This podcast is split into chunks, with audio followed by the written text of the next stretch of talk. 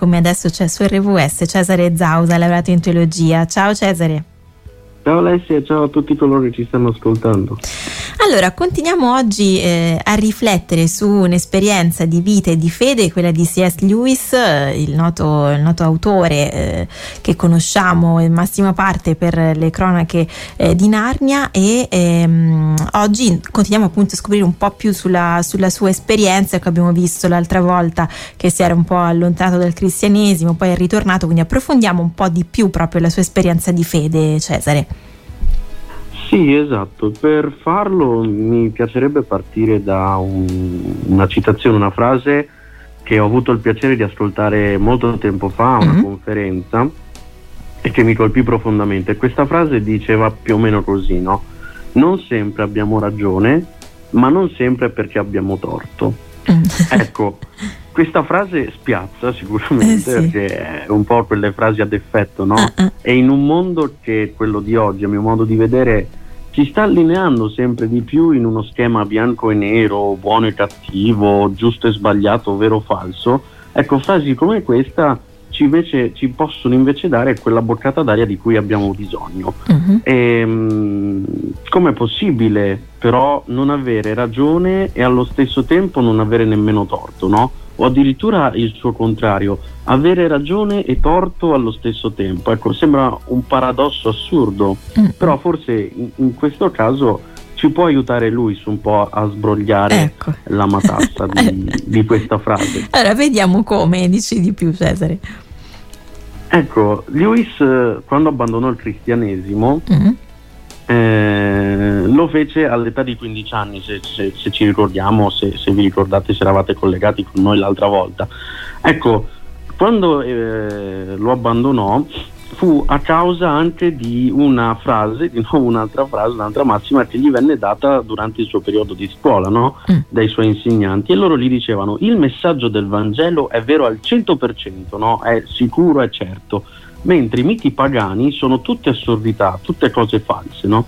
Questa appunto frase fu detta a un giovane Lewis da parte di uno dei suoi professori, solo che con il passare del tempo e andando avanti con gli studi abbiamo visto anche come Lewis si sia appassionato a queste storie pagane che gli dicevano essere eh, finte, no? Mhm. soprattutto quelle celtiche della mitologia umana.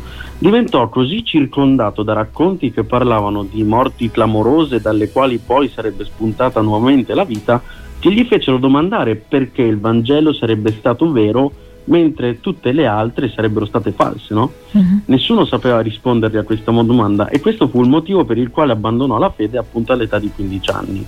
Più tardi, insieme all'amico Tolkien, scoprì il valore dell'immaginazione. Mm, ecco. ecco, cos'è questa immaginazione? Ecco, per Lewis, se la ragione è quella caratteristica umana che ci permette di distinguere tra vero e falso, uh-huh. l'immaginazione è ciò che ci permette di scoprire il senso o il non senso di qualcosa per Lewis, quindi prima ancora di scoprire se una cosa è vera oppure no, come quella frase che gli dissero a scuola, abbiamo bisogno di capire se quella cosa per noi ha un senso. Proviamo a fare un, un esempio, no? Mhm. immaginiamo di andare dal meccanico a far controllare la nostra macchina. Torniamo al lavoro, eh, al lavoro completato del, del meccanico, uh-huh. ci rimettiamo alla guida ma ci siamo dimenticati di controllare se le frecce di indicazione, no, per andare a destra o a sinistra, funzionano. Ci sporgiamo dal finestrino e chiediamo al meccanico se le luci funzionano o no al, al, al movimento del, del, um, della leva. Uh-huh. Ecco, lui ci risponde così, ora sì, ora no, ora sì, ora no. ecco, capite benissimo che le luci funzionano in quel momento, no? Ma qui siamo nella stessa situazione descritta dalla frase iniziale. Il meccanico ha ragione, ma non ha nemmeno torto.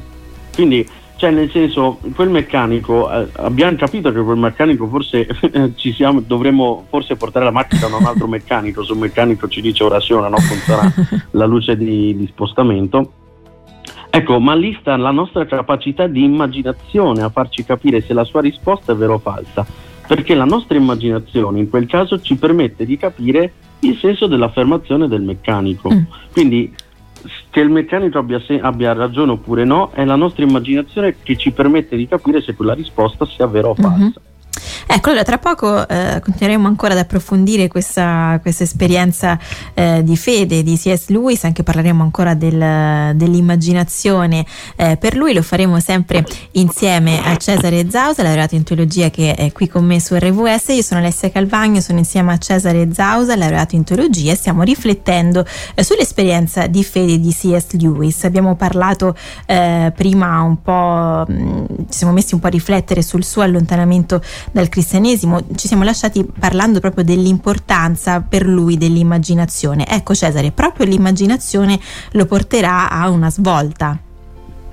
Sì, esatto. Se noi vogliamo anche qui eh, partire con una massima potremmo citare di nuovo un qualcosa del tipo se puoi immaginarlo puoi farlo, uh-huh. no? Mhm. questo era anche un brand di, di, uno spot di una marca sportiva. Uh-huh. Ecco, l'immaginazione permise in questo senso di, a Lewis di poter ritornare all'età di 32 anni, quindi comunque passò tanto tempo no, prima mm-hmm. del suo ritorno al cristianesimo, però quando ci ritornò all'età di 32 anni, da quel momento fu uno degli scrittori più prolifici del XX secolo sul tema dell'apologetica cristiana, che per chi non lo sapesse è quella disciplina teologica che cerca di trovare um, o di difendere la dottrina cristiana. No? Quindi lui partendo dall'immaginazione e scrisse tantissimi libri appunto sul tema dell'apologetica. Per Lewis il cristianesimo aveva bisogno di essere inteso prima eh, aveva bisogno di essere inteso prima come storia, uh-huh. quindi ovvero come portatore di senso, che come una serie di dottrine che semplicemente possono essere bollate come vere o false. No? Quindi per lui dice, se, mh, mm, lui dice la cosa più importante del cristianesimo è che possa avere senso come storia, una storia vera, una storia concreta, una uh-huh. storia portatrice appunto di senso nelle nostre vite.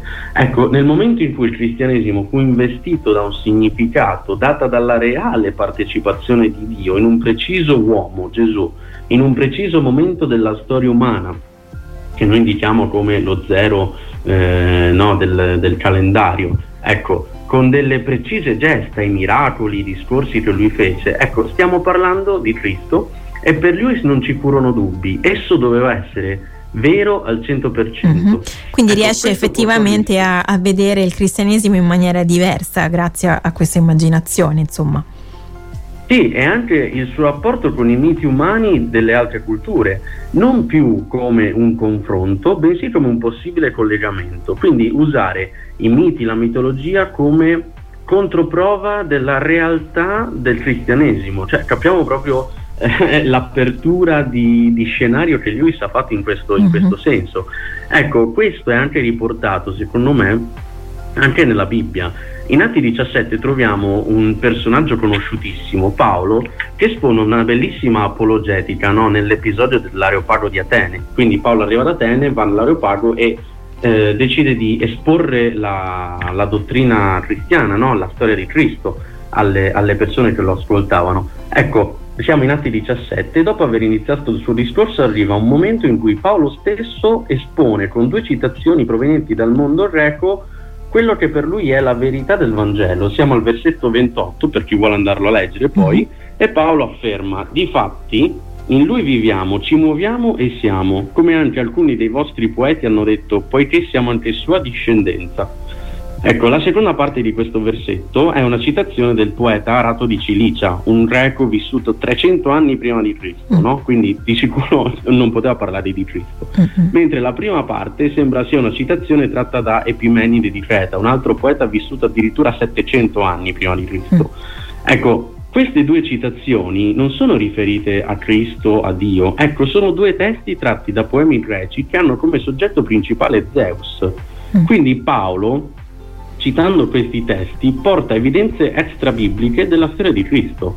Perché li cita? Ecco, la risposta credo sia semplice. Avevano un senso per le persone che lo stavano ascoltando in quel momento, ma erano attribuite una falsa credenza. Ora Paolo li stava indirizzando verso quella vera, tra virgolette, uh-huh. ma non avrebbe potuto farlo se fosse partito da una, da una immaginazione prettamente uh-huh. brava. Ecco. Allora, cosa ci può suggerire un po' questa esperienza di, di Paolo, ovviamente poi anche quella di C.S. Lewis, insomma, cosa possiamo imparare da queste esperienze?